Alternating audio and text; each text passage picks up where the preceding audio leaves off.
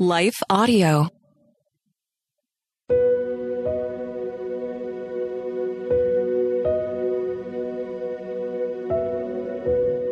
Hello, thank you for listening to Your Daily Bible Verse, the podcast that examines one verse each day to learn more about God and His will for our lives.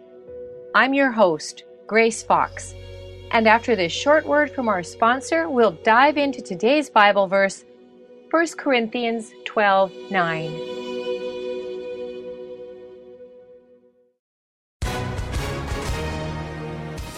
Hi, everyone. If you've been injured in an accident that was not your fault, listen up. We have legal professionals standing by to answer your questions for free. Call now and find out if you have a case and how much it's potentially worth. Call 800 497 4410. I'm here with spokesman John Wolf. So, John, tell everyone listening who should call right now. Well, Maria, first off, thank you for having me here. It's always nice to answer the listeners' questions. Now, as far as who should call in, anyone who's been injured in an accident and think you deserve compensation, give us a call right now. 800 497 4410. You'll find out if you have a case and how much it's potentially worth. Thanks, John. You heard it, folks. Take advantage of this opportunity and call now 800 497 4410. Advertisement sponsored by Legal Help Center may not be available in all states. Today's Bible verse is 1 Corinthians 12 9. But he said to me, My grace is sufficient for you, for my power is made perfect in weakness. Therefore, I will boast all the more gladly of my weaknesses, so that the power of Christ may rest upon me. I do not like pain. How about you? When I have a headache, I want it to end. When my joints ache, I want the hurt to stop. Frankly, I don't like problems of any sort. My human nature would much rather do life without them. But reality is, that's not going to happen anytime soon. Life being what it is, we face hard times, so we'd best prepare ourselves to deal with them well. In today's verse, Paul gives us some life changing insights about how to deal with difficulties. When I read words like those in today's verse, so counterintuitive to the way my human nature tends to think, I find it necessary to slow down and study them so I can best discover the truth and wisdom they contain. So let's do a little study and see what we can discover, okay? In the verses preceding this one, Paul talked about struggling with a thorn in the flesh. No one knows exactly what the problem was, but one theologian says it was no thumbtack size issue. It was more like a tent stake.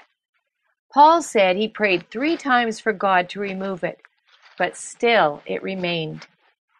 The phrase, but he said to me, indicates that God heard Paul's prayers and responded to him in a personal way. The verb tense used for the word said suggests an ongoing action as well as finality. God said it, therefore it was a done deal. When God speaks, his word stands forever. When he makes a promise, it cannot be broken. Paul could count on it, and he could count on it continuing to be fulfilled so long as the need existed. Let's look at the promise Paul received. My grace is sufficient for you. That little pronoun my takes on noteworthy significance when we understand more about the one to whom it refers. God, the one making the promise, has a limitless supply of anything his children need, and he is generous in nature. Because of who God is, Paul knew without a doubt that he would have all the grace needed to deal with the problem. If the thorn weighed like a burden on his shoulders, then God would give him enough strength to bear it. What is this grace that God promised to give Paul? Well, grace has several definitions. The most common says it is God's unmerited or undeserved favor. Another says it is God's supernatural provision for our every need when we need it.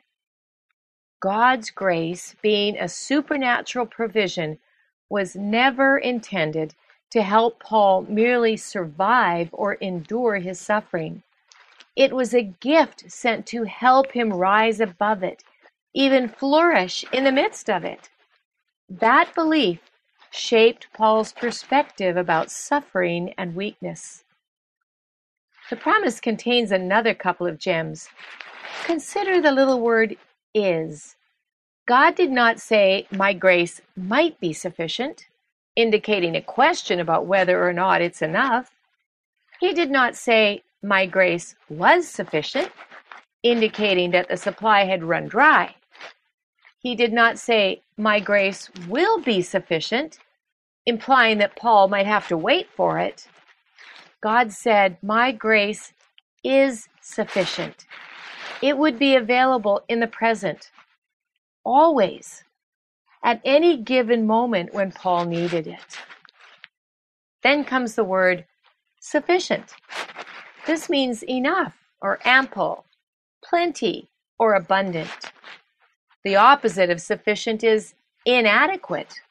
So, God's supply of undeserved favor available to Paul was said to be ample for the need. Paul's resources to cope with his problem were insufficient, inadequate, not enough. And it was in that place of lack that he would experience God's abundant resources. One theologian says it's humorous to think that God's grace could be anything but sufficient for a mere mortal. He says God was being modest when he used the word sufficient. It's also noteworthy that there are no limitations placed on God's sufficiency.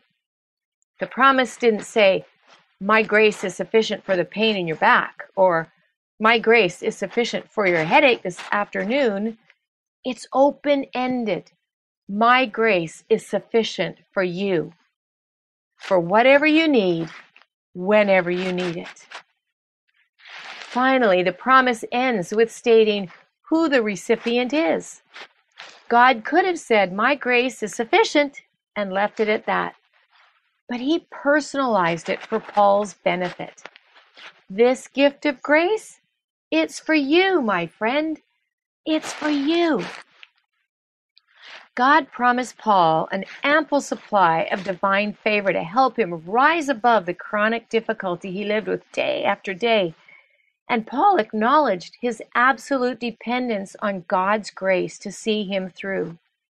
He realized that this place of total dependency was actually a good place, for that's where he experienced God in deeper ways.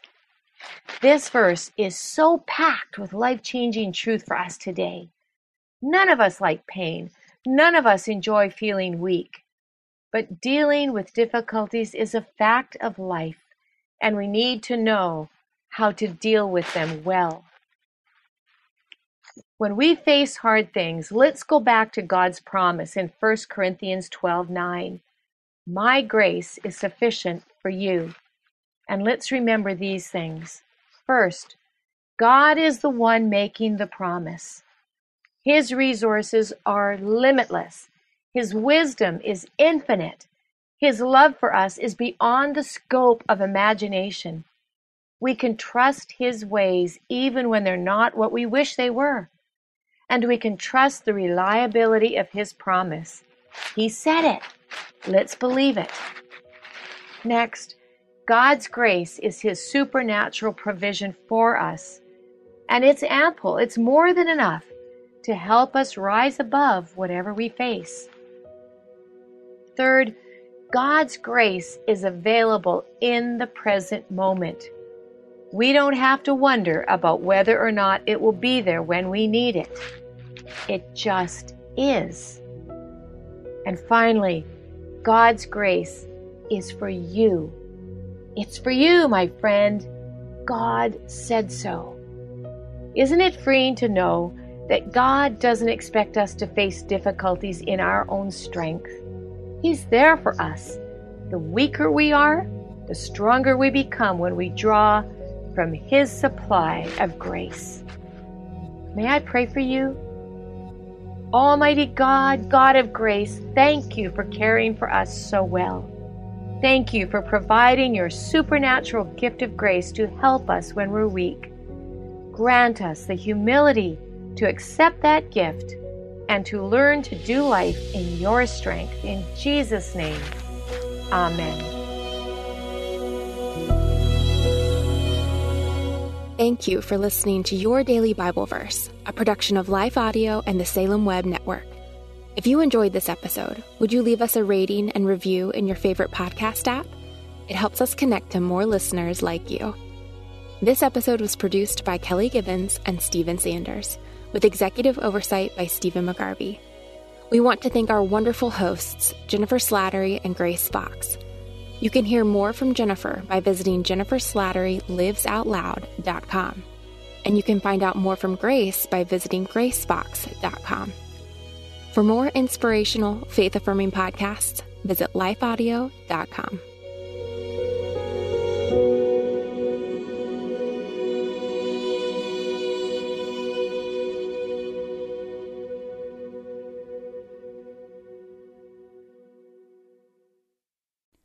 Christmas. For most kids, it's the most joyful time of the year. But this Christmas, 1.5 million children will spend the holiday separated from a parent because their mom or dad is behind bars. Prison Fellowship Angel Tree needs churches in our communities to volunteer to bless local children with a gift, the gospel, and a loving message from their parent. I believe this is an incredible opportunity for our listeners to share the love of Jesus this Christmas. Many of Prison Fellowship's partner churches continue ministry to local Angel Tree families after Christmas is over. Through this ongoing care, Prison Fellowship Angel Tree strengthens and encourages families every day. Angel Tree wouldn't be possible without the help of faithful volunteers. If you're ready to make an eternal impact in your community, please register today at angeltree.org backslash church. That's angeltree.org backslash church. Miracles are everywhere. Let our adventure begin! Discover PureFlix, your premium streaming service where faith and family values come home. Ready to have some fun? The most exclusive selection of quality, wholesome movies and series that will uplift your spirit. A man can argue whether God exists, but when he looks at his daughters, he knows. With new arrivals every week. Unbelievable. Save big and enjoy the possibilities, like invitations to exclusive theatrical screenings. I see it, so I believe it. Find out more by joining today at pureflix.com. The Historical Jesus Podcast is the sweeping saga of the life and times of Galilean Jesus of Nazareth, as well as the faith, religion, and church founded to honor and disseminate his acts and teachings. Join me, Mark Vinette, on this fascinating journey through time, exploring the many great works of Christian theology, literature, architecture, music, and art inspired by the words and deeds of Jesus Christ.